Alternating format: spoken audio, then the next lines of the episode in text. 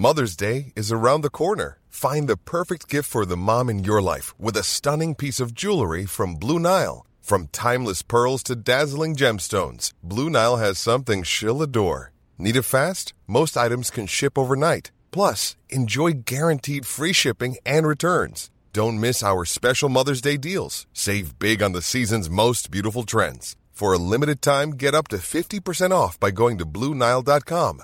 That's Bluenile.com. Burrow's furniture is built for the way you live.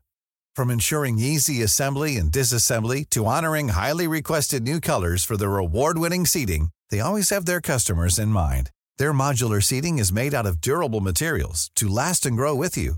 And with Burrow, you always get fast, free shipping. Get up to 60% off during Burrow's Memorial Day sale at burrow.com slash ACAST. That's burrow.com slash ACAST. burrow.com slash ACAST. Welcome to Music in My Life with me, Laura Wright. It's the show where we talk about the music we love so much, our relationship with that music, and the role it plays in our life.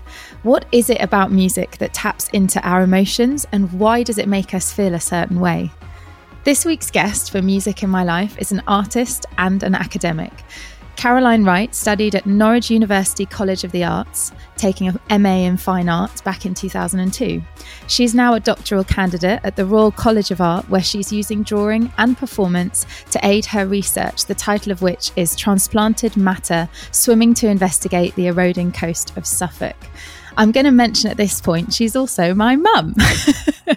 so I can giggle away now and you'll understand why. Her previous projects include Out of Water, a piece made in collaboration with Helen Paris as part of the London 2012 Cultural Olympiad Festival, and toured to Edinburgh Festival and was part of the PSI conference at Stanford University in San Francisco, which is meant to be sunny but wasn't while we were there. We also worked together on a few projects, including one last year which was called Breath Control. It was performed for four nights at the Coronet Theatre in London. Breath control is about the inhalations and exhalations that form the melody, rhythm, and punctuation of our everyday existence. It also addresses air quality and our personal relationship to breathing. So now you know a little bit more about my mum, I can say that this is quite surreal for me. And I have to say, I feel like I'm interviewing my biggest fan, the person that always says, I loved your podcast today, Laura. Well done. Keep going. So, mum, welcome to the podcast. How are you? Thank you, daughter, Laura. I'm fine. I'm very well, thank you, and really looking forward to this. Um, it does feel really surreal, I have to say, uh, because um, yes, normally we would be giggling, giggling a lot, and I'm wondering whether we will be giggling just as much. Yeah, I hope I, so. I, yeah, we'll try and get through it without too many giggles. Um, and I do. I, I, asked all my guests this to start with. So tell me, you know, this year has been so weird for us all, and of course, me knowing more than others. But for people who don't know you, how has this been year, this year been for you? Like, how's your life changed? And I know we're all aware of clinging to the negatives, but also tell me, have there been any kind of silver linings for you? Well, I think the most positive thing is a greater appreciation of where I live. Um, your dad, Paul, and I live in Suffolk, where you were born and brought up. And it is just the most incredible county in the terms of its space, its air, its sky, the landscape, and being able to walk in that. Um, you know, initially just for, for our hour a day that we all had, ha- was just a lifesaver. And, and you just appreciate that and you appreciate the sound of the bird song um, the, the wind in the trees, the wind in your face, all those elements of nature, so much more, I think, when you know that uh, you only have a small amount of time to actually enjoy them. And I'm, ho- I'm really trying to hold on to that as much as possible. And swimming is the other thing. So once we could get into the sea because we live near the coast, for me, that was also a lifesaver and a real positive. This, again, being with nature and, and feeling the power of nature and, uh, and how invigorating that can be. So that those were the positives for me, um, for sure. But also just spending quiet time at home, um, with with Paul, with your dad, um, just being together. I think that although obviously that brings its challenges, it also brought an incredible period of real closeness, uh, which obviously we have all the time. But it, it, it, there were moments, I think, when we just sat and just enjoyed being together. Yeah. Um, yeah, really special. Yeah, I know what you mean, actually. I have to say, um, Harry, my husband, and myself have had very similar experience. That sense of just um, enjoying the simple things and the things I suppose that we can control as well. Because it felt like, and it still does a little bit feel like the world is out of control and spinning a bit too fast for all of us. Um, and I think that's a really lovely point. And you mentioned, obviously, yeah, your husband, Paul, my dad, um, he obviously is quite in the sense of uh, talking COVID terms, has been at times in that vulnerable category. Has it been, I know it's been hard for you personally, but you say there's been those positives. But for him, do you think he's enjoyed the same things? Um, yes, I do. I do think his his walking and getting out into into the fields in uh, into the woods has been really good for him. Um, because you know it took on even more importance because of a sort of restricted world that you find yourself within um, when you're locked down, and also um, shielding and being really careful. So I think there's that. I think there's also sort of new rituals and habits that you develop that you hadn't got before. Um, and I think that's something he and I have both noticed has been a change for us. So, um, yes, I, I, guess we washed our hands before, but now we wash them very regularly and at very specific points in the day. Um, and, and sort of rejoice in that and feel like, yeah, that's good. We've done that. That's important. Yeah, definitely. And so obviously we're here to talk about music. Now, I'm going to try and not get in the way of any of your answers because I obviously know you quite well, but tell everyone who's listening what for you like what role has music played in your life is it something that's been a constant has it has it been something you've kept to yourself or shared with others?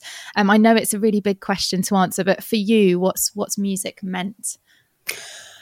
That's a huge question. I know. I I'm sorry. Um, so, what has music meant? Well, it's just been there, and it's been there in so many different guises and in different ways throughout life, through different people. Um, through different emotions, through different circumstances. I feel like I've been blessed with music because partly because of yourself, Laura, and your career, I've managed to listen to things that I never dreamt I would be able to. I suppose music has interspersed particular points of life in a way that you always remember, but it's also something that's just constant, that's there and lifts the spirits or allows you to be sad and indulge yourself, which I know we probably, maybe we don't talk about that, but sometimes music can be really useful if you feel that you want to just be really sad for a while. And then, then you, the music stops and you move on and you're in a different place. Um, so yeah, music is important. And I think music has also been really influential in terms of how my life has panned out. So yeah. thinking about my introduction to music and to the arts in general and how that has enabled me and guided me to make particular choices with what I've done in life through through visual art, through performance art, and through um, yeah, through the decisions that I've made. And there's a lot of people to thank on the, on the way for that. I think you know people people introduce you to songs, don't they? Your friends say, "Listen to this," yeah, um, and and and we never really say thank you. We just say, "Oh, yeah, that's good," or "Oh, yes, I like that," or "Oh, no, I don't like that," or whatever. Um, but actually, those moments of when you, you hear something um, can often have an impact that goes on way beyond that particular moment. So, yeah, it's and what been would a, you what would you fantastic say? thing yeah, and what would you say in terms? Because I know, without obviously getting political, but what would you say in terms of how how you feel at the moment that arts, uh, in general, I suppose, is in danger of becoming a much smaller um, a smaller industry than it has ever been, and also a sense of people feeling a little bit lost, I guess, uh, myself included in that. You know, what would you say are the other things that will will be missed? Because I know I feel, for example, that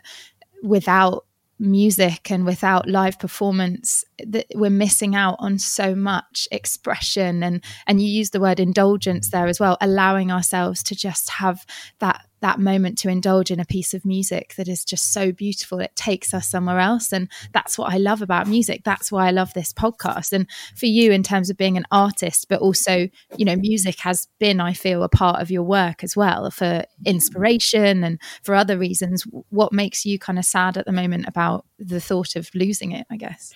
Um, I mean, clearly, we are in a really, really difficult time for anybody within the cultural industries. Um, anything that happens in the moment that has a liveness about it um, is clearly impacted massively through the current restrictions. I think there's something about music, theatre, visual arts, performance arts, bringing people together so you have a sort of, you have individuals coming together as a common group and they experience something together in that moment. And they then all go off into their individual lives, but they take that moment, that collective moment with them and it will stay with them forever in whatever guise they remember it. And those, um, those moments are very precious. Not only that, there's something about as uh, when you're on the other side of the fence as a performer as a as an artist your your relationship with your audience with the people that respond to your work with what you do is what you feed from. And yes we can all paint draw no we can't all but we try to paint and draw in our studios. We we sing we play our instruments but that uh, feeding and, and lifeblood of where that goes when it's it's listened to by another person is how you then develop your own creative instincts and and the way that you respond to that then impacts on the next piece of work that you make. So i do feel worried. I don't think i feel sad I feel worried at the moment. I feel worried for the future of the industry, for the health and well-being and future of all those people involved in it, and for the loss of those experiences for the younger people who mm. you know i'm thinking of my three beautiful granddaughters and the, the opportunities they may have in the future to go to to see art to see concerts to to go to a, a, a, ballet or a theatrical performance in some way. So um, I, I, have a real concern, and um, I, I mean the arts. I hope will always out because we need them. We live by them. They nourish us and feed us. Um, the arts bring a huge amount of money into our economy. Uh, I think that gets forgotten somewhere along the line. That that actually, if you think about the the sort of industries that we're so good at in this country, film, animation, theatre, performance, music, it, it's worldwide, but we are a, a leader in that.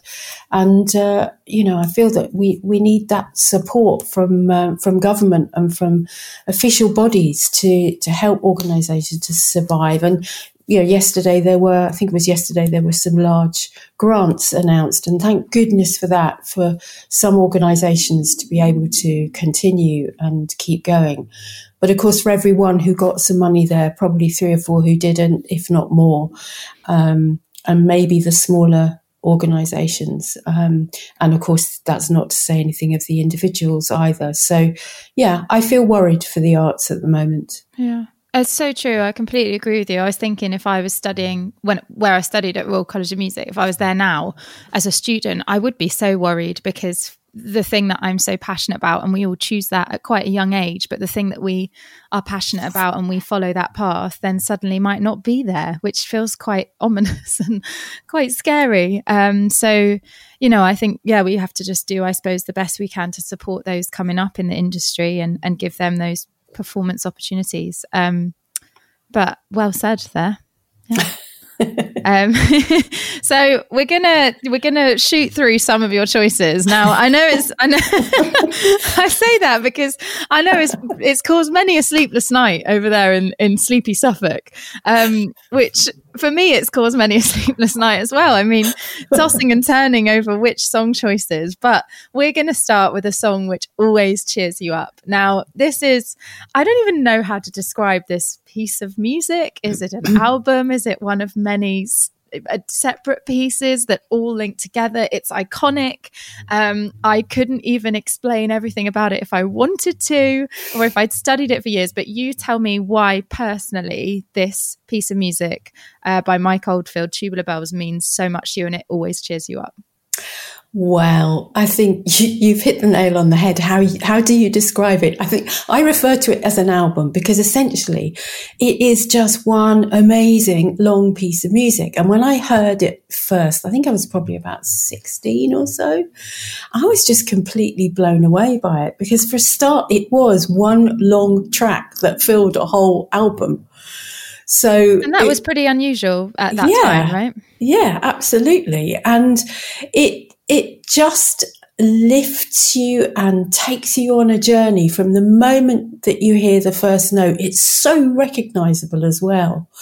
Um, and it has this incredibly striking album cover.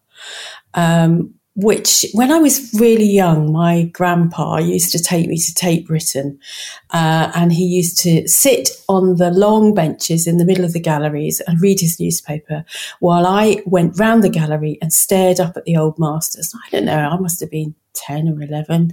And I adored these paintings and they seemed absolutely huge to me. I don't think my grandpa really liked them because he was just reading the paper. Head in his paper, yeah. yeah, exactly. And I was going around just with my mouth open looking at these enormous paintings, how the paint was really luscious and thick and how some of them, the light just shone out. And I now know that that's something called chiaroscuro chiaroscuro, which is where light and dark are really contrasted. But at the time, it felt like there were there were actual torches like coming out from the yeah. paintings.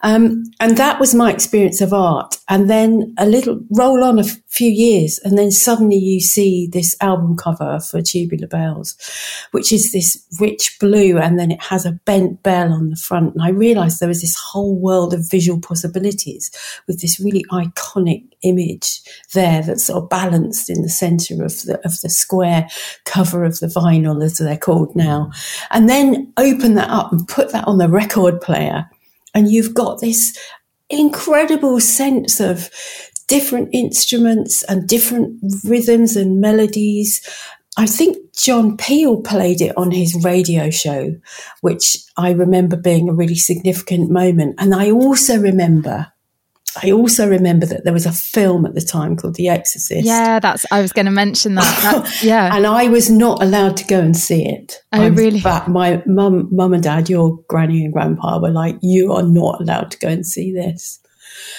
But I, I knew that this was the music for it, so it was sort of close, if you like. Um, and then at the end, the other thing was that at school in music, we'd been listening to the Britten's Young Person's Guide to the Orchestra.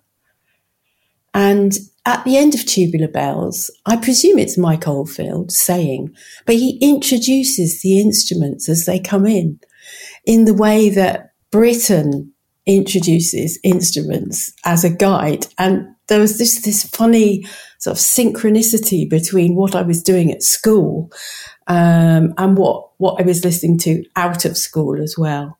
So there's a lots of reasons, and and it just always makes me smile and always makes me feel. I can hear I can hear you smiling as you talk about it. It's like almost like a sort of this weird coming together of many different things resulted in this album for you being kind of that moment in a way. Yeah, yeah, yeah, exactly. Let's the other a- thing too, of course, is that Britten, who wrote The Young Person's Guide to the Orchestra, he sort of cropped up later as well. It's funny how these things happen, isn't it? Because when we moved to Suffolk, uh, and you you all went to your uh, first school, it turned out Britten had been to that school, and he is buried in Aldeburgh, which is really close to where I am sitting right now. And um, he wrote the school song for your school.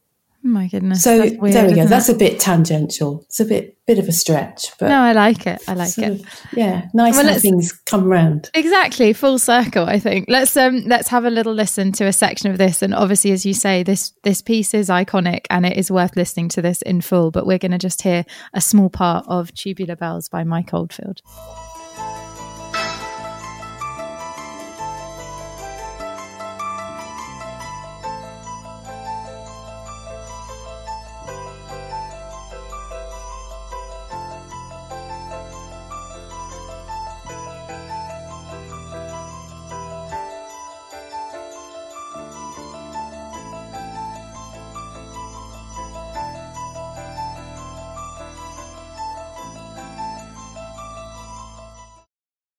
Oh wow! Hypnotic. It's that that those rhythms, the way that they all. I mean, you would know the correct name for this. Syncopate is that? Are they? yeah, they're kind of syncopate? yeah, they're cross rhythms. Um, so you get this strange kind of sense of playing catch up, but also feeling like this slight sense of laziness at the same time. Um, it's quite satisfying, but also a little bit uncomfortable to listen to, which is, I presume, also why it ended up as the soundtrack for The Exorcist, because it's that kind of weird, hypnotic, slightly uncomfortable sound that you're sitting in. Um, but I was, I was looking up, and as I say, I'm not going to attempt to try and break down musically what's going on, but it is something that I think everyone should listen to in full when they have the time. But I wanted to read you something that uh, Mike Oldfield said quite recently about Tubular Bells, and he said, looking back on the album. Uh, as an older man, he said the sound quality is actually great. And the most amazing thing about it was that it was all first take. Can you believe? Wow. Nobody, myself included, would dream of doing that now. I agree. And he confessed that the album's healing audiophonic qualities worked not only as kind of to the millions who listened to it, but also on himself. So he said it was the only time I felt sane and vaguely happy. I suppose it describes, in a nutshell, the anguish of teenagerhood, which most people can relate to. It personifies all that, which is really Oh my goodness, that's so eloquently said and so. Oh, I can completely see that. I had no idea. Well, I suppose it would have been recorded in one take then, thinking about it. Exactly. And that's what's so incredible about actually a few of your choices today uh, in the way that they would have been recorded is just how I don't think we appreciate that as much now uh, with the sort of digital age of music and and how you know these things were recorded in one take and and that was that sort of thing. You're just just uh, revealing my age here, Laura. I think. Sorry, sorry. what do you mean? I don't know what you're talking about. Um, so let's let's go on to uh, your next music choice. This is a song that reminds you of good times, and somehow my mum has managed to get two songs in here, which apparently is very important because there's a link between the two. So please do explain um, these next two songs. So we've got Eugene Record and the Chi-Lites, and this is the 1971 version of Have You Seen Her?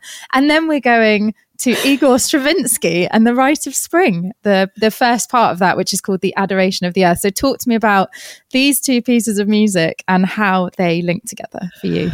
Well, goodness, this is. I mean, I've select. Oh, spit it out, woman. I think there's a, that that you've asked me for a song that reminds me of good times. And what's really interesting it, to me when I was thinking about this was there was no one song that I could think about that reminded me of good times in general, because there were lots of different songs that reminded me of different good times. Mm-hmm. But these two combined in one experience, I think have have taught me an awful lot and have taught me about how to try to be a better person and how to make something terrible be bearable and improved and um, just helped, I suppose. So when I was at school, um, and I can't think how old I was, but probably I don't know, thirteen or fourteen. No, prob- no, fifteen. Because yeah, it would have been fifteen. I remember going into my music class, um, music GCSEs, and I was uh, I realised that some of the girls in in the class were looking uh, pretty upset, and the music teacher explained when we were all sitting down really quietly that we were going to just change our usual lesson pattern. Um, and we were told to put our books away. And she went on to say that one of the girls in our class who'd been ill for a long while had passed away. Um, and of course, for some of us who didn't know that when we walked into the room, it was a real shock. So mm. we were then all asked to decide together as a class on a piece of music that we wanted to listen to for our classmate. Um, and so collectively, we all chose the Chi-Lites because that was her favourite song at the time. Um, and we all listened to it, and a lot of us cried. And it, I think at that point, I realised that lyrics were really important to music. That I thought a lot about music and rhythm and harmony and song, but this was a moment when lyrics came through so strongly and how you read into lyrics the mood and the take on them that you want at the time. Um, and I think really I hadn't paid much attention to lyrics up to that point. And when that piece of music was over, the class, we were then able to talk about our friend for a while. And then, really, really carefully, our teacher encouraged us to think about the power of music and how it can capture a person and how it speaks to emotions. And she talked about how different music can make you feel in different ways. And then she then said, I want to play you something which is going to be really different. Mm-hmm. It's something really new. You've probably never heard it before. And she then played Stravinsky's The Rite of Spring. And I'd never heard anything like it in my life. I mean, it was extraordinary. It made me sit up and take notice. It was just such a different thing to anything I'd encountered before. And although the mood of the class was obviously very somber, um, it, it was such a different, it was almost like a release. And when I look back, I realize that that was probably a really brave thing for the teacher to do at that time and a really a really brave choice of music. Um, and i suppose in a way you're probably wondering why have i chosen this to reflect good times well i think it's because that music class was, the, was one of the highlights of my school week, that and art. Yeah. And that day will never be forgotten. I mean, I remember it now, and it was a very long time ago because it's where I learned about the value of friendship and the power of the arts and the impact that one person can have on others and how music that's introduced to you can change your perspectives on what life is like and what music can be and is. And I think it was also a point at which I started to find out about my own place in the world of all this different culture out there and really started to think, goodness me, it can be anything. You can do anything. Um, and the Rite of Spring is on my studio playlist when I'm working in the studio. And it's so full of energy that it completely lifts the spirits and makes you jump around and again, a bit like tubular bells, that there's that rhythmic um, connection and separation that plays with your mind as you're listening to it. Um, but and I suppose the other thing is that that experience I really I, I occasionally pops into my mind when I'm working with students. Because I think to myself, you know, you can you can plan something you're going to do, but when you get into the space and your students are there and you're in the room and then something might have happened or uh, th- th- there's something going on and you need to work with being in the moment and be sensitive and understand that there's an individual and a collective element to working with groups of people. Um, and even if that means sort of going off plan, um, you know, to be able to do that and to have confidence to do that and to trust into an instinct. And I think, um, yeah, so there's a lot of things came out of that that I think have impacted on life a lot. Even though it was a very sad moment, it was also a moment that has had a lot, of, I think, of, of benefits from it. Yeah. What an amazing story. And obviously now makes complete sense why those two pieces are sort of intrinsically linked for you personally. Um, let's have a little listen to each of those. So we'll listen to Eugene Record and the Chi-Lites, which is Have You Seen Her? And Igor Stravinsky's The Rite of Spring, which is the first part one, The Adoration of the Earth.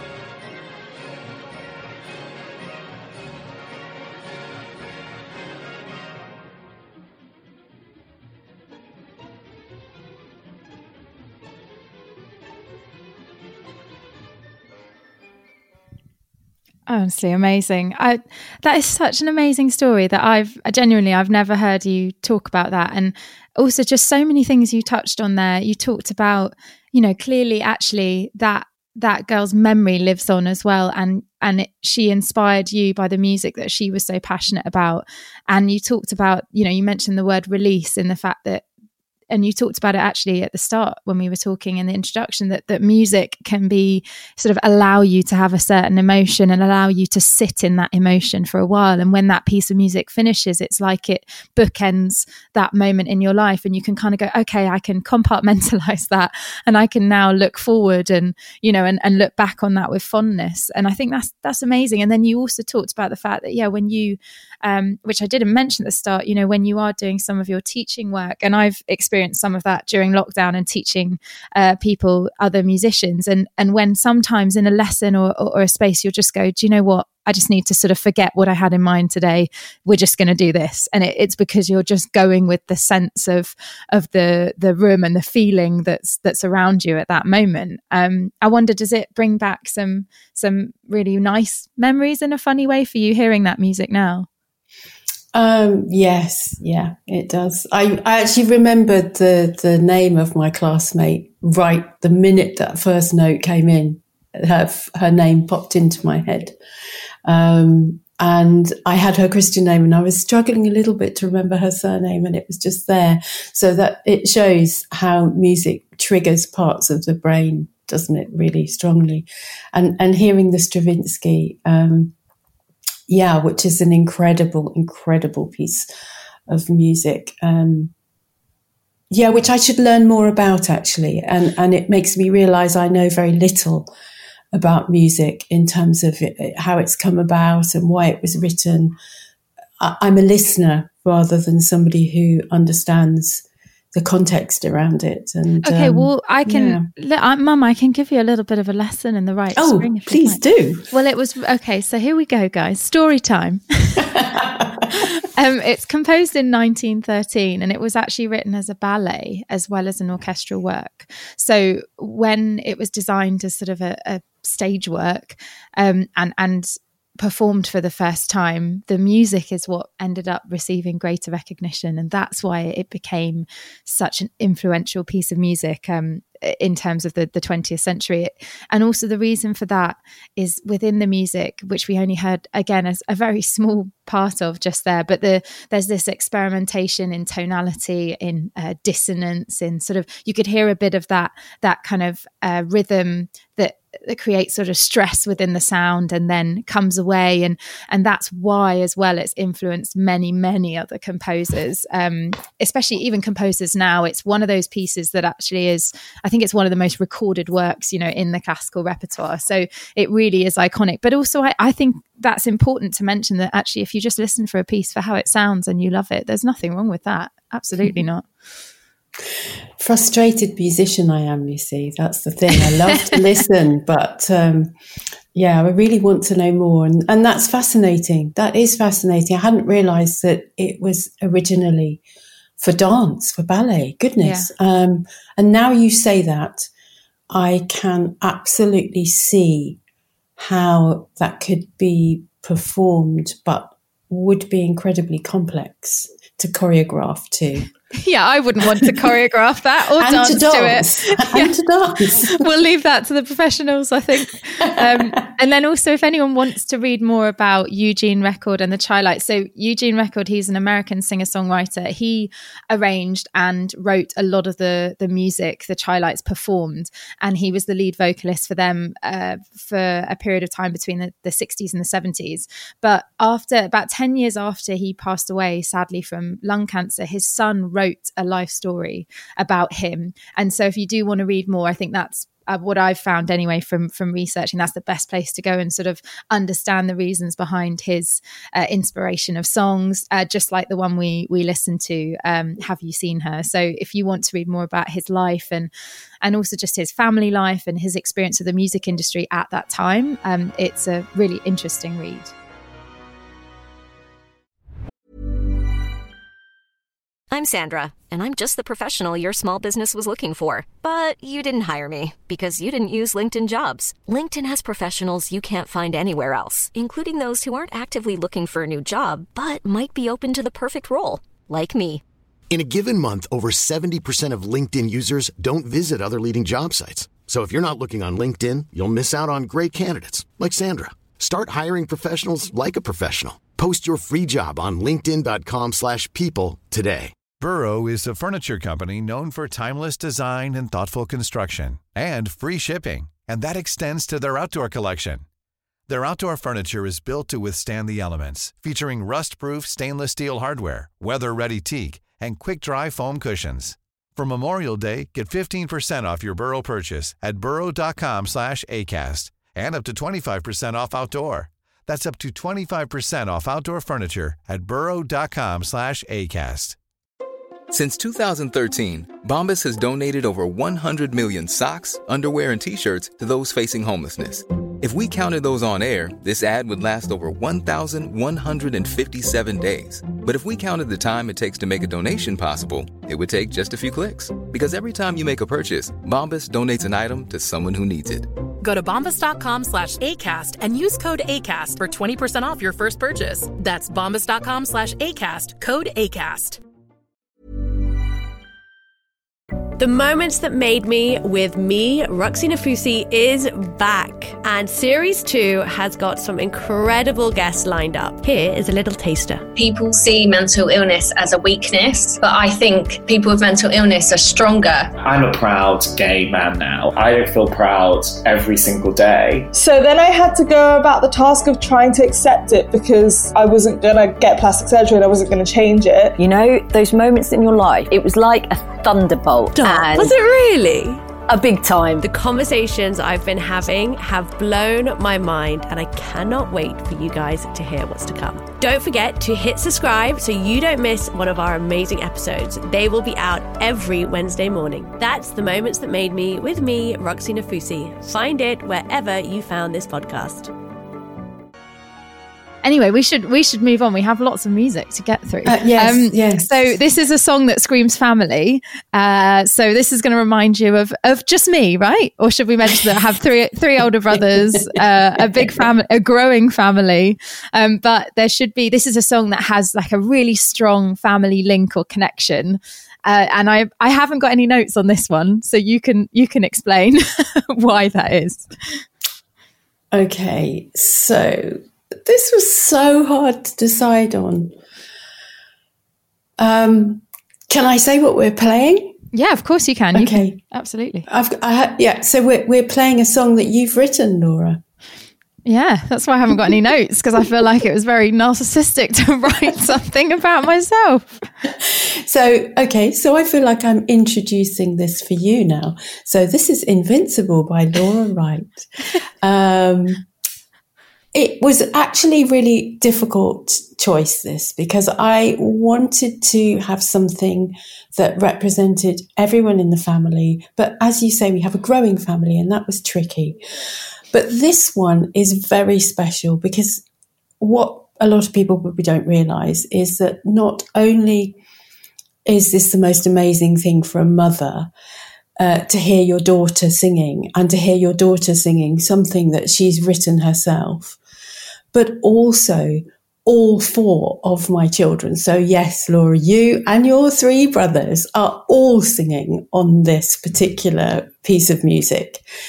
Um, and not only that, it was written for the most uh, magnificent and important event, the um, Invictus Games, which of course has at its heart the principles of supporting others.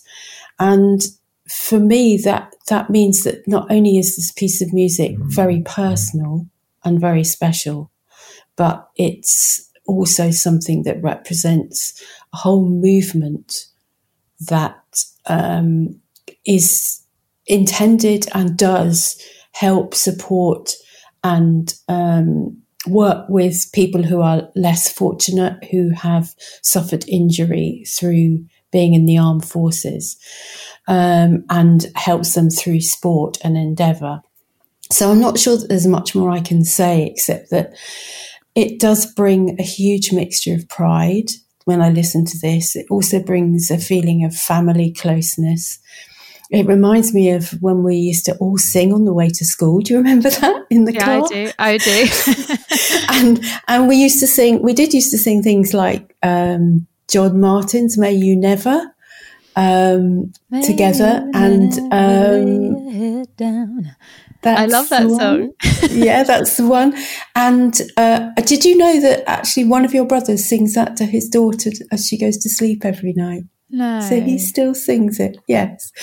Anyhow, it That's reminds cool. me of us all singing on the way to school at the tops of our voices, really loudly, and, and discovering that just like your grandpa, my dad, you're all able to harmonize by ear.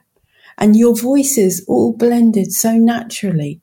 And when I listen to Invincible and I just hear the boys start singing, I just can't stop smiling. It's just like, oh my goodness, there's Laura and there's all those three boys and they're singing their hearts out. It's, it's a, yeah, it's the best. Amazing. I love that. And um, it's going to be really nice to hear some of that now as well. And we'll talk some more um, about sort of my experience of how it came to be that all of us were singing on this particular song. So, this is a little part of my own song, Invincible.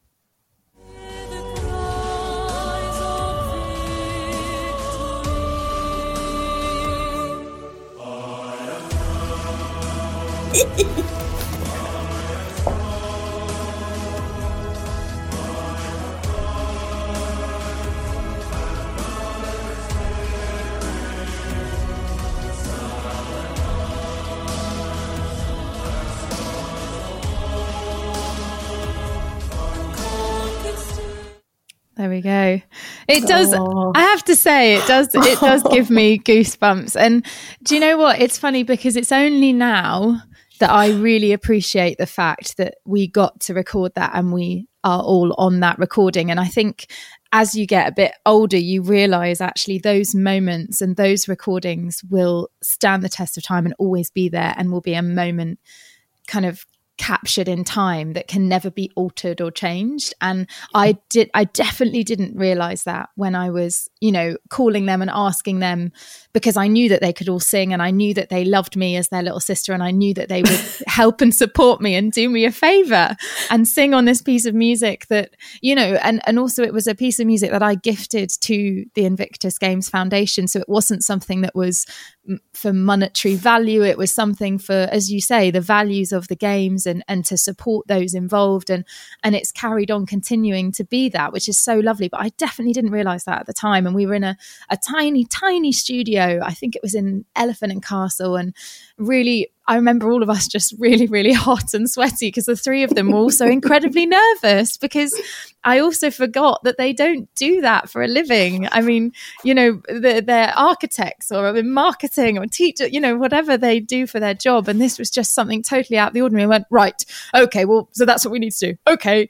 And it was just, they did it with such gusto and enthusiasm. And I, as I say, I just think now I look back and go, I feel so, so lucky and blessed to have that to listen to. And I couldn't agree more with you that it brings a smile to your face and um, yeah, just such a wonderful, wonderful memory to have. So I'm thank you for sharing that as well because it's nice for me to reminisce and be nostalgic about that I couldn't choose anything else. When it came to it, that was the one. That was the song. It's got to be. Um, so this next song is you've chosen a song about a love, and um, this is so we also should mention we really struggled to find a recording of this, which I will after we've listened to a bit of the. We're going to listen to a version by Dionne Warwick instead today, but I will explain why I think there isn't a recording of it after doing a little bit of research. Um, but tell me about the singer Eydie Gormé and what what kind of this song means to you personally.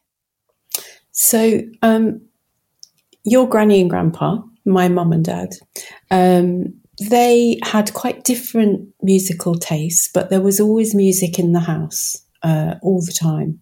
So um, my mum was really interested in light opera, and she sang um, in some uh, light opera when she was in Ireland before she came over to England.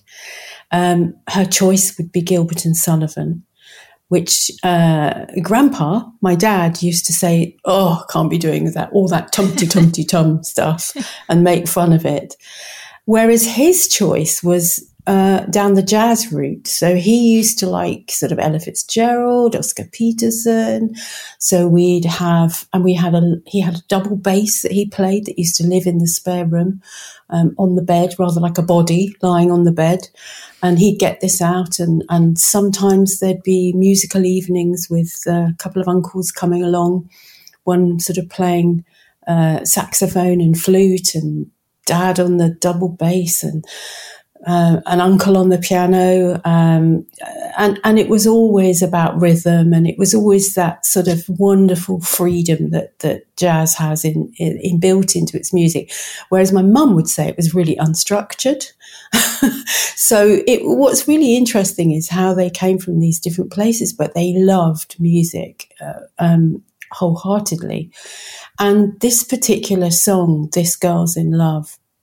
Which can also be sung as this guy's in love. Interestingly, I've heard uh, okay. it, I think. Um, is a really strong memory for me. And I think I must have been really probably 10 or something.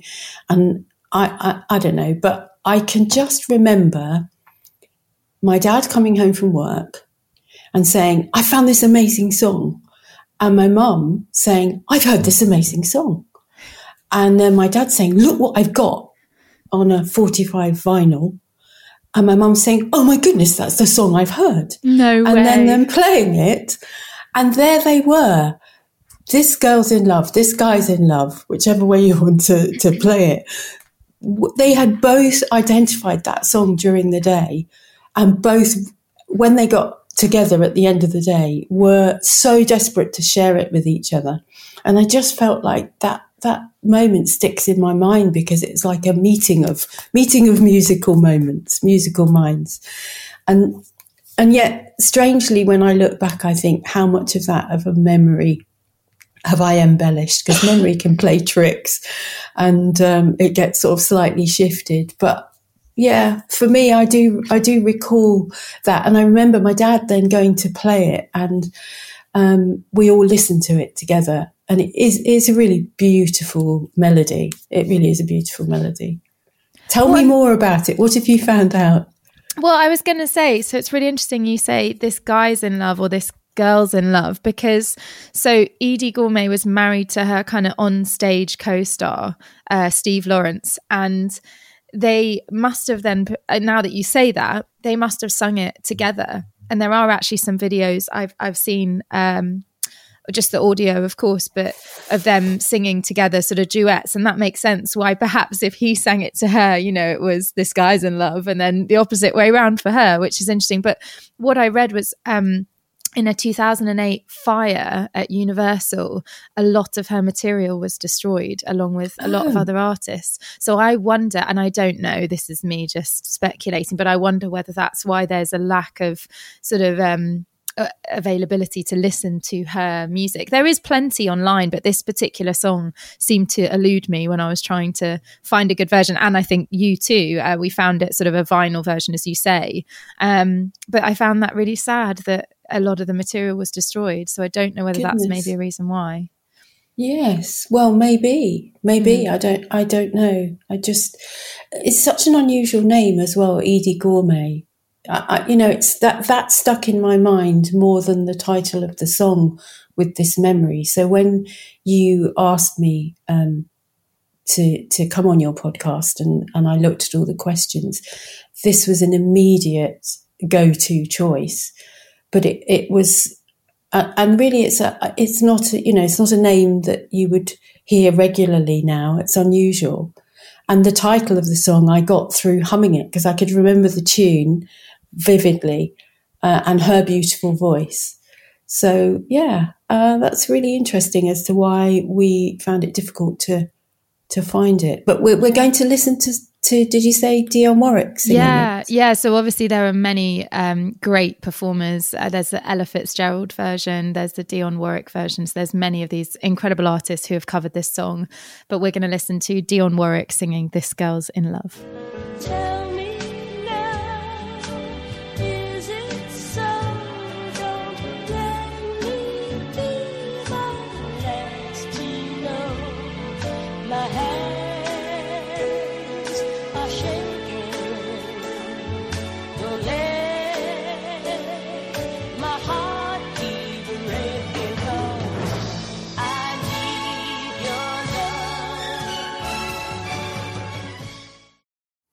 Love it. It is so uplifting, and I, I, it, it surprises me that um, your mum, my gran, loved this piece of music, and I really want to listen to it a lot actually in full over and over again and, and find and i love also that there is always there's always a piece of music that two people can agree on even if you have someone who's into you know hardcore rock and someone who's strictly into i don't know german classical music or something like that. You can always find something that they can each relate to. And i i love that that's kind of what brought them together. And i i didn't know that either. So it's really nice to hear that.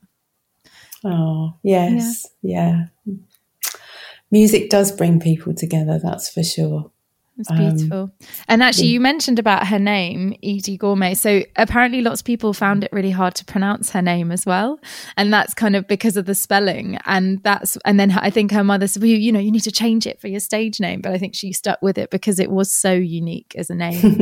um, and she grew up she grew up, uh, her father was born in Sicily and her mother was born in Turkey. So she grew up speaking several languages as well. Her first job before going on stage, she was actually a translator. And then she kind of sang on the weekends um, in a band. And then I, th- I presume, I think that's how she met her um, husband to be, Steve Lawrence. They had two children. And actually, one of their children, who's called David Lawrence, wrote the score for High School Musical. really? which, yeah, which is just shows you, you know, music, I think just, you know, it's in the blood and it's in the veins and it kind of you know runs down through the family. Um, so i found that really interesting. And obviously they both they both won grammy awards emmy awards you know lifetime achievement awards. They were in the songwriters hall of fame. So i think actually for people who by name potentially are little known they actually were incredibly successful as as musicians which is amazing. And she has the most extraordinarily beautiful voice too I mean, Dionne Warwick is amazing. Don't get me wrong; that was lovely to listen to. But yeah, Eydie Gormé's voice is is it's like chocolate. That's how I, I would describe that. it. I love that. It's a very good description. So everyone should uh, should go away and have a listen to her um, at some point if they can. Next to another singer who I would say has an incredibly incredibly unique and powerful voice. I love that you've chosen one of her songs. And also, this is the question that's your gym and sport hype song, which I think probably again again needs a bit of explanation as to why this is your go-to pump up jam, Caroline. tell me, tell me yes. about this song and uh, and why you've chosen a, a Barbra Streisand number. yeah, I, I suppose Barbra Streisand probably wouldn't fit with, um, you know, a heavy weight workout in the gym. Um, however, she did she did fit at a particular time in my life. Um, when I was working with um, horses, I'd left school, um, and it, the song, I suppose, it, it reminds me of two things. One is my sister, and her love of films and her absolute adoration of Barbra Streisand. So it was a it was music that was often on in the house. And A Star Is Born, the film that Barbra Streisand was in with Chris Kristofferson, was was seen regularly. I think is the way I would describe it. Um, and my sister and I were really lucky because um, we had ponies when we were young, and they were absolutely a passion of mine. And before I went into art, that was it turned into my career. I worked with horses um, for a number of years, and I used to compete. And when you're um, in the ring, um, one of the things that is in your mind when you're riding around uh, and you're doing a dressage test or or you're you're in a class is that you're trying to maintain a rhythm in the horse's paces. So whether you're walking or you're trotting or you're cantering, um, you want the horse to have a regular uh, cadence, to have a, a, sort of like a, um, if you like, like a like a pace that you relax into within each different um, different pace, different walk, trot, or canter. And one of the ways that I would often try to calm my nerves, but help me to maintain that rhythmic feeling was to sing under my breath whilst I was riding the horses in competition. Well, and not necessarily in competition, also outside the ring. And my sister suggested to me that this particular song might work because I was forever trying to find the right song that had the right rhythm for a particular pony or horse because obviously you have slightly different um, tempo to their strides. And this particular one worked really well with one horse that I had for a long period of time and, and you know, enjoyed riding and we had we had great fun and, and did an awful lot of competitions together. So it became a bit of a mantra when I was riding. And I, I have to say I do often wonder whether if anyone heard me from the sidelines, they must have wondered what, what on earth is going on. And like, this lady's crazy. Yeah, She's just talking to herself. and seeing away what's going on, but not, trying not to do it with an open mouth, but to look very serious at the same time. That probably made you look more mad at the same time. well, that's not unusual, is it? So. but the, the, you know, it's also just an amazing sort of anthem. Um, actually as a piece of music in its own right. You know, it makes me feel, I don't know, as, as a woman, it's sort of saying, I'm a woman, loud and strong. Um, it, it, says, you know, do your thing, plow your own furrow, do what's in your heart, don't follow the crowd. Um, and I think this song plays into that sentiment that I feel really strongly about, and I hope I've instilled in you and your brothers. Um, uh, really strongly. It, it, connects with that. So yeah, I think it's it's got a number of different. Um, I have a number of different relationships with it, if you like. Um, so it is a sport hype song, just in a slightly different way to what you might expect which doesn't surprise me at all. Rewriting the rules, bending the rules for the podcast. Um, I think, I think actually as well, you, yeah, you mentioned kind of the strength of this song and the power, and I think also that has to do with the way that she sings it. I mean, I uh, people who have recently seen the the newest version of A Star Is Born, starring uh, Lady Gaga and Bradley Cooper, you know, she she has that strength in her voice as well, and a slight sort of a carelessness with the way she sings. And I feel Barbra Streisand just encapsulated that so well. And at this point in the movie as well, before we hear it, she's up on stage and she's sort of thrown to the wolves, as it were, and the crowd's booing. And this is, you know, she has never performed before to this kind of crowd. And Chris Kristofferson, you know, in his role, just sort of says, you know, go on, do it. And she kind of turns around and goes, Woman in the Moon, Woman in the Moon to the band. And and they nod along. And then there's this moment and she just grows in confidence. And it's incredible, I think, when you watch the movie, um, that that version of the movie, which of course there are many. Um, and we'll, we'll talk about that a bit more, but let's just like bear that in mind. So we've got this scene where Esther or Barbra Streisand is belting out this performance. And then we've got, you know, my mum also competing on her horse, muttering away under her breath, singing Woman in the Moon. so let, let's have a listen to it now.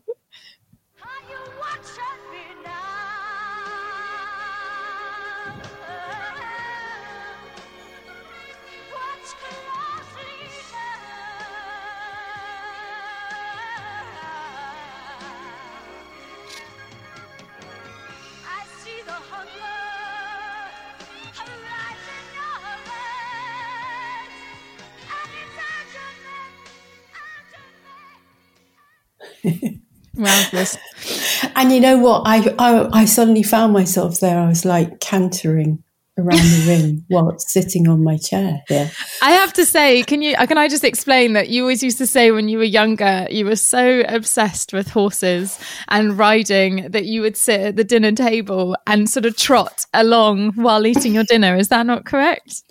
Uh, I think I might have been told off by grandpa, your, yeah, my dad from time to time being told to sit still and concentrate. yes. But actually, all I was doing was playing out my dressage test in my head so I wouldn't forget it. So there was a method. A method to your madness. um, and of course, as I mentioned, yeah, there's, you know, this was uh, the original of this film, so A Star is Born, was way back in 1937. And then there was a musical remake in 1954 starring Judy Garland and of course, that one we just heard was from 1976. And then there's, of course, the most recent adaptation that we mentioned briefly as well, um, with Bradley Cooper and Lady Gaga. And it's, I think it's one of those songs that I imagine in, in however many years' time will be remade again. Um, and it does take a, a, somewhat iconic, fearless female, I think, to take that role.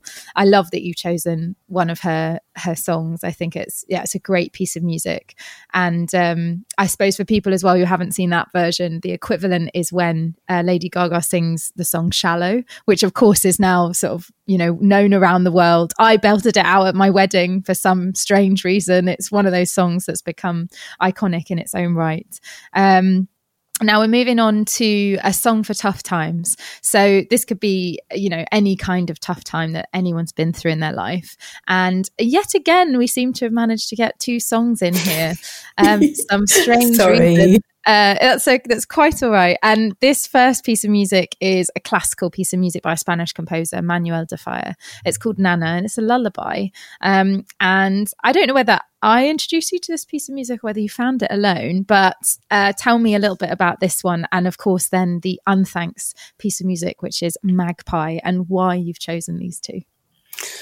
You did introduce me to Nana, Laura. I hadn't heard it uh, until I listened to you sing it um, in a, a, concert. And I can't actually remember where that was, but I do remember being really moved by it.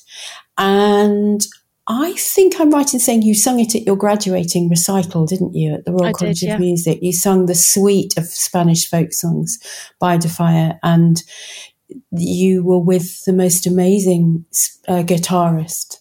Yes? That's right? correct. Yeah, her name Yes. was Maria Camahort, and she is absolutely incredible classical guitarist. Yes, and it that I think there were several things at that point. It, it's a lullaby, and it's incredibly um, calming.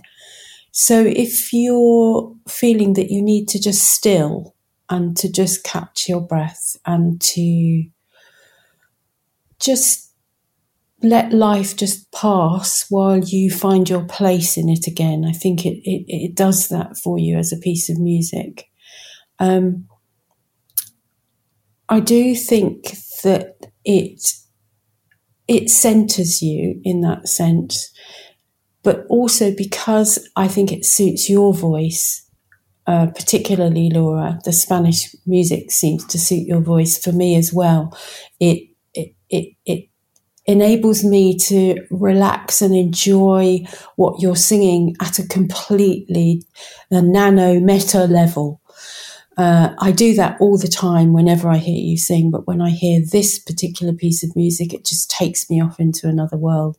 And you've been really kind enough to dedicate it to me at a number of concerts that you've given, and that always gives me such a, a little inner inner thrill, a little churning of the of the stomach. Um, and uh, yeah, so it, it, it has a lot of emotional meaning, and because, as I say, it calms you. It, it definitely is something that I would play if I feel I I just need to find a way through something. Yeah.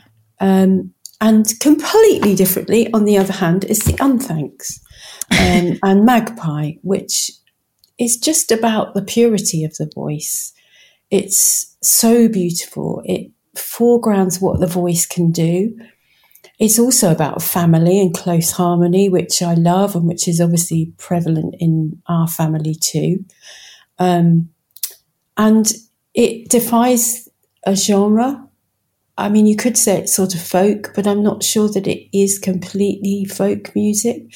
So for me, in a way, it's just music and about purity of music and the different roots and and um, relationships that music builds on. So, you know, music can draw from from different eras, from different styles, from different genres, from different um, influences, and it can bring all those things together. And it can just be something that is. It doesn't necessarily have to be new. It just is. It sits. I think that the Unthanks are also from Scotland or near Scotland, so there's a slight Gaelic side to this that I suppose plays into experiences I've had in Ireland where I've listened to beautiful singing. I've been lucky enough to go to a residency on an, uh, an uninhabited remote Irish island a few times, run by a wonderful uh, artist and curator called Rosie McGurran.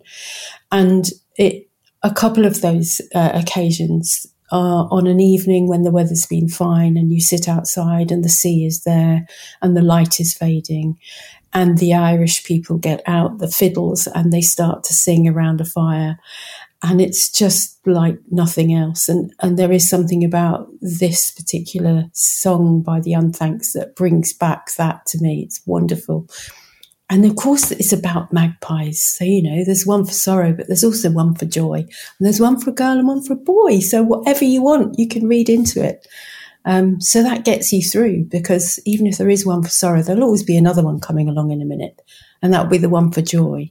And that's where you can go to. I love that. That's such a lovely way to look upon it as well. Um, well, let's let's have a listen, and then I'll I'll talk a little bit more about these two pieces and why I think they are actually more they have more in common than we perhaps think. So let's listen to Nana Manuel de and the Unthanks Magpie.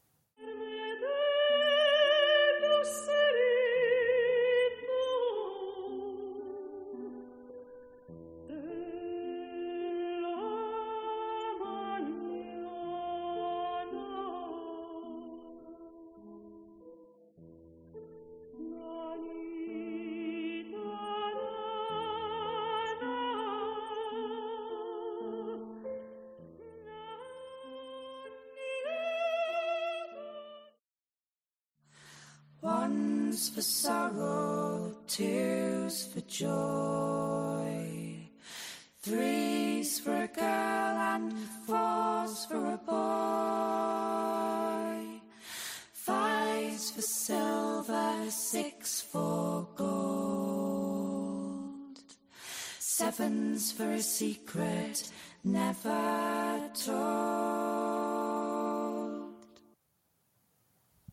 So good. So good. I I have to say, I mean, I know that we've t- you've t- mentioned that they're incredibly different, but they also, like you say, they actually bring a lot of different genres together. So, what I mean by that is Manuel de Falla, as I said, he's a Spanish composer. He was also a pianist, and he doesn't have a massive amount of, of songs or music, but he is regarded as one of Spain's most influential composers of the 20th century. And that's because he took from each part of Spain and every single region, he took different styles of music. And that's why this set, so Nana, which is a lullaby, as you mentioned, is from a set of seven folk songs. And each one of those folk songs are, they're so different. I mean, they are worlds away from each other, yet they all are basically um, taking different styles from each part of of the country, which I love. So there's like a flamenco style piece, and there's obviously this one that is is a, a lullaby and very calming and um, quite folky in its style, actually. I think as well. And although it's played in terms of with a classical guitarist, actually, when you look at then something like the Unthanks, they're using those different genres as well, and they're borrowing from from from different styles of music and bringing them together. And I think that's where, you know, someone who's studied classical music, it's always been seen as a negative if you are to mix genres and that horrible word crossover that's used. But actually, if you can borrow and you can do it in a really clever way, you can create something really exciting. And that doesn't mean it has to be within the same piece of music. It could be going from piece to piece. Um, like the Manuel de Falla. he has a set of seven songs and they're all so different. And I think that that should be celebrated. Um, and I, I love that you've chosen the the song Magpie as well because it has got that wonderful close harmony and it's sort of sung over a drone, which actually is reminiscent of music that was written hundreds and hundreds of years ago, which again I think is quite amazing. Um, I love that it's got that family feel, like you say, and just I think they're great choices of music. And I think that I totally understand why they would get you through a tough time having that calming sense about you and just being able to to let the music wash over you and and listen to it without you know without having to really think too hard i guess mm. ah that's uh, yeah i i hadn't sort of thought about the drone and yeah i'm thinking of hildegard von bingen exactly. and the drone and all that early music yeah yeah you're so right and yeah, seven songs. I must go back and listen to the de Falla series, the set of seven, um, because I, I always get just transfixed with Nana and, and don't go beyond that. So that will spur me to listen to the other six pieces. Yeah, definitely. And it is it is as you say it's something that I I always include when I perform it and I always say, you know, this is for my mum and it's a lullaby because it's and I suppose also now I really think it's something as well that makes me think of my own daughter, Ottilie, and that's really lovely in a way and I have I have sung it to her on occasion. I think it's a bit too classical for her at the moment. She's more into Five Little Ducks, but you know, at some at some point I think she'll grow to appreciate it.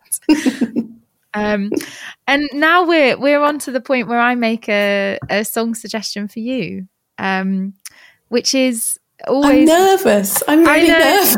Don't be nervous. It's always a really difficult part of the podcast for me because I do feel a great amount of pressure, and, and I think somehow I feel more pressure because you're my mum, and I I know the kind of music that you listen to, but it is, as everyone has heard today, quite eclectic as well. So where do we even begin? But I thought I thought I'm not going to fall into the trap of choosing something that you already know. And I also feel that throughout what we've talked about, the voice itself is something that's incredibly important to you. And there's mm. either that moment, and I'm going to tell a little story about an experience we had together. And weirdly, you called me up earlier and you asked me the name of a singer, and it was the singer that I'm going to talk about, but it's not a piece by her. Now, her name is Patricia Petitbon, and we were both uh, in Paris and we were stood in this incredible building at the time and this music was playing and we both looked at each other and we were like what is that? And who is that singing? And it was because i don't know maybe this the speakers were stuck on the ceiling and it was an, a wonderful acoustic that this this sound was just swirling around above us.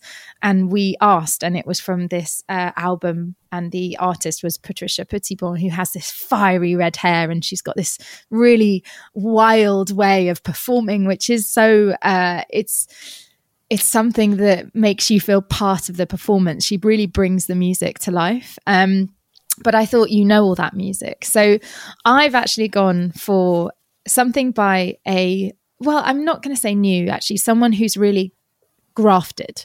He's an African artist, and I'm going to do my best as well at this point to get the pronunciation right. And I please forgive me if I get it wrong. But his name is Bongeziwe Mabandla and the song is called Phila Kanzima. Now, he is an African artist who sings in his native language of Xhosa, and it's this kind of Afro folk genre. Now, he brings his influences of uh, songwriters like Tracy Chapman and also his own sort of childhood, which was spent singing in church and having, he says, a happy but poor childhood. He says he loves the folk style of music because that sadness and storytelling and that music about people's needs and people's struggles is what attracted me to folk music. I just listened to it and the voice for me was just transformative and I feel like it's something you won't have heard before.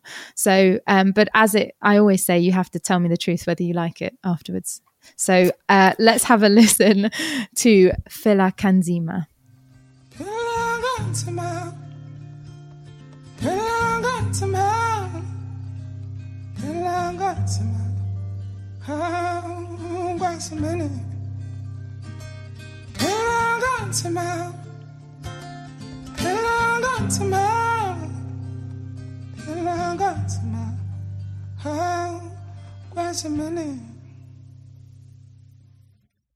Wow.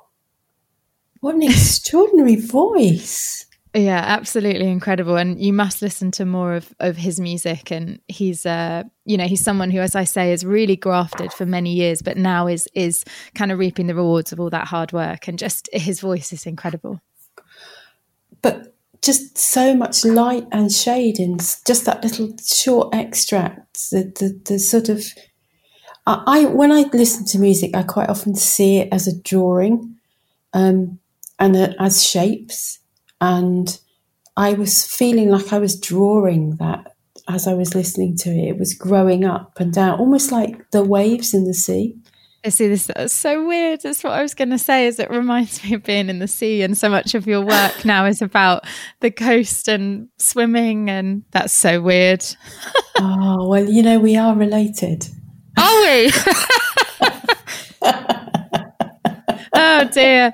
But I mean, honestly, I, I have to say, honestly, that you are you're my favorite person in the world and i thought that you know getting you to come on the podcast would be an amazing experience and it's exceeded all of my expectations and um, i think also recently i said that at the moment for lots of people if we feel like we miss people or we love those people in our life that are important to us, we should say it. So I love you, mum. You're the best mum in the world. And thank you for being my guest on Music in My Life. Oh, Laura, thank you. It's been amazing. Difficult in terms of choices, stressful in terms of choices, but uh, really, really amazing. Thank you so much for asking me, and I love you too. thank you. I really hope you've enjoyed today's podcast, and I'd love to hear about your favourite piece of music. So make sure you pop a comment on Apple Reviews with your song choice and the story behind it. I'm going to be reading out some of your stories in an upcoming minisode. Also, we've now put our guest song choices in the show notes, so if you want to hear any of their songs again, you can find them there. Thanks so much, guys, and see you next time.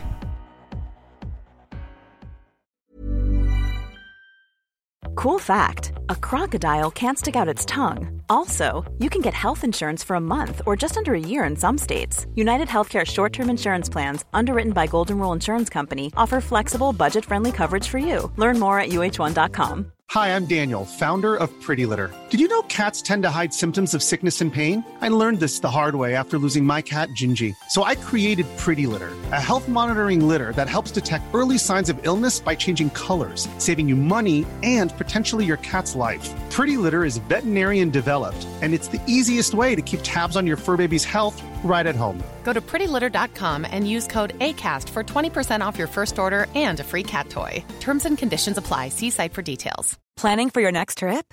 Elevate your travel style with Quince. Quince has all the jet setting essentials you'll want for your next getaway, like European linen, premium luggage options, buttery soft Italian leather bags, and so much more. And is all priced at 50 to 80% less than similar brands. Plus, Quince only works with factories that use safe and ethical manufacturing practices. Pack your bags with high-quality essentials you'll be wearing for vacations to come with Quince. Go to quince.com slash pack for free shipping and 365-day returns.